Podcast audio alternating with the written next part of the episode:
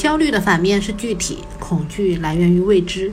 俊言教育带你拨云见日，透彻本质，理性养娃。大家好，我是蒋俊。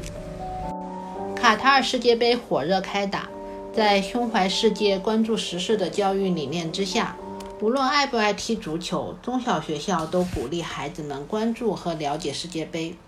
除了精彩的赛事，卡塔尔世界杯也是一个孩子们建立世界观的好机会。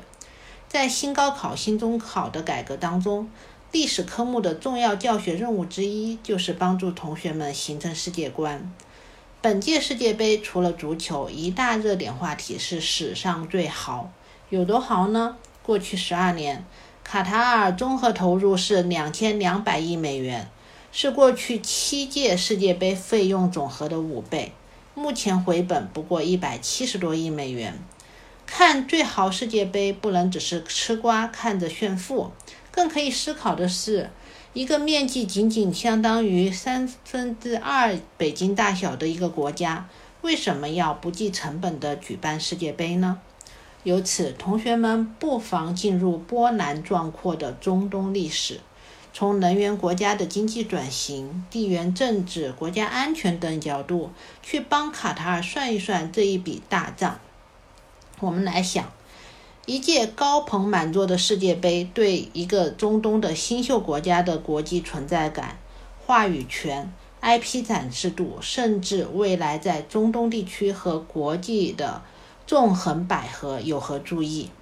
以石化能源为主的油气出口国卡塔尔，一年举办国际级的重大赛事达到几十场，体育产业在国家经济转型中会起到怎样的枢纽作用？卡塔尔是怎样从历史中走来，成为今日之卡塔尔的？从中东看东西方如何在此风云际会，演绎世界历史的格局。想做一个清醒的现代人，不能世界观糊涂。知其然是知道历史，知其所以然才是懂得历史。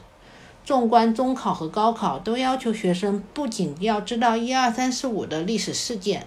更要回到历史过程中去，了解这些事件所产生的历史原因、时代背景和关键人物，形成逻辑清晰的历史观。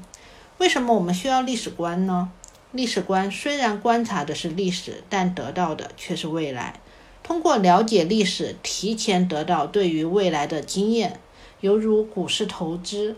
我们看一只股票，不是只看它当前的市值。更要看它以往的波动曲线、高点和低点形成的原因、过往的业绩、业务范围、经营策略、人事变化等等，这些信息都是你对这只股票未来趋势判判断的一个重要的参考。股票投错了，顶多亏钱；历史观错了，投入的却是人生。